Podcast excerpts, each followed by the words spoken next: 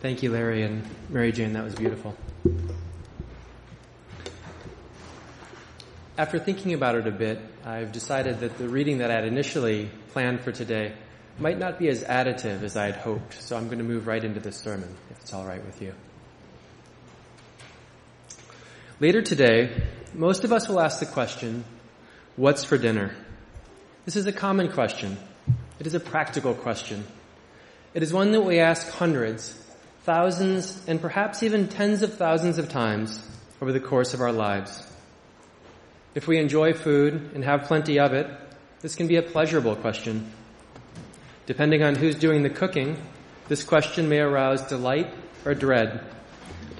If food is an area of struggle, or if we don't have enough, this can be a painful question. Whatever our circumstances, I'd argue that this seemingly simple question is surprisingly complex. The question of what's for dinner is another way of asking, what shall we eat? A question that I'd bet many here have grappled with at various points in our lives. In classic UU fashion, I don't claim to possess any simple or prescriptive answers. However, I believe that the question is worth exploring. What we eat may be a function, a function of availability and access, cultural tradition, religious or spiritual conviction, economic means, personal preference, health considerations, or any number of different reasons. What we eat on any given day provides a snapshot into how we view ourselves and offers a window into how we perceive our relationship with the world around us. In second grade, I had a teacher who told us, you are what you eat. At the time, I failed to realize the literal truth of her words, that our physical bodies are a direct product of what we eat and drink.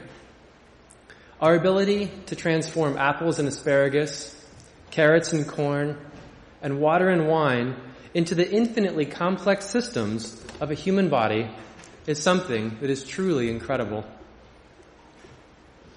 As a kid in the Chicago suburbs, my idea of the perfect dinner was a bacon cheeseburger at Ed Debevic's, a 1950s themed diner. Or a deep dish cheese pizza from Lou Malnati's. As a college student in Amherst, it was a slice of pizza from Antonio's, or a late night cheeseburger calzone from DP Dough. After college, I moved to Washington DC and initially lived with my aunt uncle, and my cousin Alexandra. At the time, Alexandra was an intellectually precocious five-year-old. From imagining the suffering experienced by animals that would become food for humans, she decided that she would no longer eat meat. After considering her position, my aunt also began to eat a vegetarian diet out of respect for other sentient beings and in solidarity with her daughter. At the time, however, I only wanted to eat cheeseburgers. But what we want and what we need are often two very different things. With respect to food, this point was made beautifully by Henry David Thoreau. Recently, while rereading Walden, I came across this humorous gem. He wrote, One farmer says to me, You cannot live on vegetable food solely, for it furnishes nothing to make bones with. And so, he religiously devotes a part of his day to supplying his system with the raw material of bones, walking all the while he talks behind his oxen, which, with vegetable-made bones, jerk him and his lumbering plow along in spite of every obstacle. As it turns out, we might not actually need what it is that we want. About eight years ago, in the process of dealing with some personal inner turmoil, I began to develop a meditation and yoga practice. And over time, meat began to fall out of my diet. The watershed moment, however, came in November of 2009 when I read Eating Animals by Jonathan Safran Foer. I was reading in bed, and I remember putting the book down and thinking that if what he had written about the modern methods of animal food production was actually true, then the cheese pizza that I'd eaten for dinner that night would be my last. The next morning, I began to do my own research, and I learned that what he had written was factually correct. And for the past seven years, I've eaten a vegan diet. When asked about my dietary choices, I typically make some mention of my health, the health of animals, or the health of the environment. While I believe these to be true, I also realize that an overriding explanation is simply because I can. Because I have the luxury of choice. I have the access and means to procure healthy plants that nourish and fuel my body. And I am married to a person who respects my choices while making different ones herself. If I were a Buddhist monk living in the Nepalese Himalayas, I'd drink yak butter tea. And if I were an Inuk living in rural Alaska, I'm pretty sure that I'd eat seal. If I was stranded on a life raft in the Pacific Ocean, I'd eat whatever I possibly could. I think, though, of the seven principles and the six sources of the UU tradition. Specifically, the seventh principle, respect for the interdependent web of all existence of which we are a part.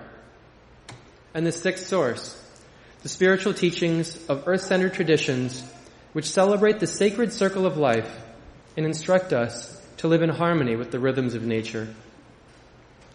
I am reminded that long before we called this place home, and long before Thoreau penned Walden, the Algonquin peoples populated this land for thousands of years and lived by these profound and beautiful words.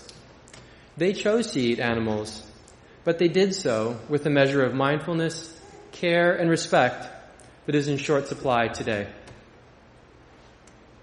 While a meaningful percentage of food is consumed in a habitual and mindless manner, something that I find incredibly exciting is the shift that I sense in the tides of our collective consciousness around food choices. I see a growing awareness of what we eat and how our decisions about food ripple forth in the world around us. This change is exemplified by the story of my dear friend Arturo, who is one of the most kind, humble, and remarkable people I've ever met. Arturo grew up in Laredo, Texas, a town on the U.S.-Mexico border that is 96% Hispanic and has an annual per capita income of $15,000. There is no Deborah's Natural Gourmet in Laredo, and the nearest Whole Foods is over 150 miles away. In eighth grade, after thinking about it carefully, Arturo came to the conclusion that he could no longer eat animals. This left him with a diet that was primarily black beans, rice, iceberg lettuce, and flour tortillas. At the time, he had never met anyone who had made a similar decision. In addition to a heart of gold, Arturo also has a goodwill hunting style brain. He won full scholarships to all seven of Harvard, Princeton, Yale, Stanford, MIT, the University of Chicago, and the University of Texas. The flight up to Boston to start at Harvard was his first time on an airplane. He was extremely interested in global patterns of food consumption and the larger implications of these choices. His curiosity led him to internships in Sao Paulo, Beijing, and Geneva, Switzerland. I first met him when he was an intern on my team in Mumbai.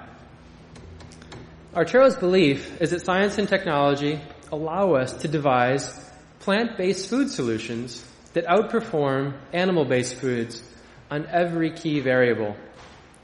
He felt compelled to work in this area. However, as the first of seven siblings to attend college, there was also considerable family pressure to secure a good job.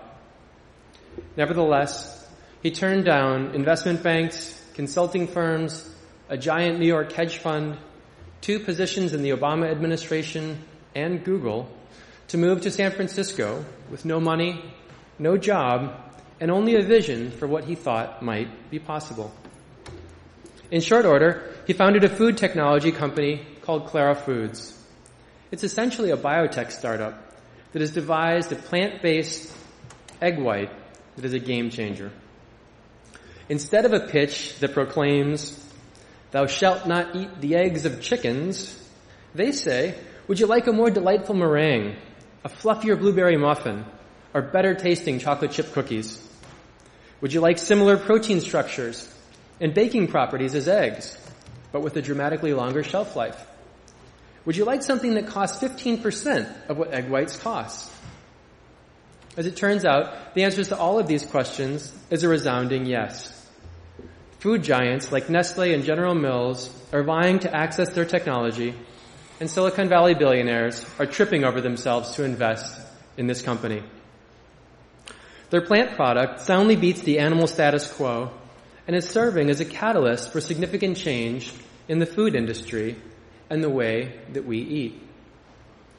Arturo asked the question, what shall we eat? And it appears that he has found an answer that is better for everyone, save the current producers of eggs. Change is possible, and what we chose yesterday need not necessarily be what we choose today. And so, when the daily question arises, what's for dinner? I encourage each of us to consider the broader question of what shall I eat? To sit with that question, to wrestle with that question. And if we see areas for improvement, to change. I believe that the very act of asking this question, regardless of our answers and conclusions, will benefit each of us individually and collectively. Every single day, I ask the question, what will I eat? It is a vital question. It is an important question. It is an interesting question, and it is a difficult question. It is a question worth considering. May it be so.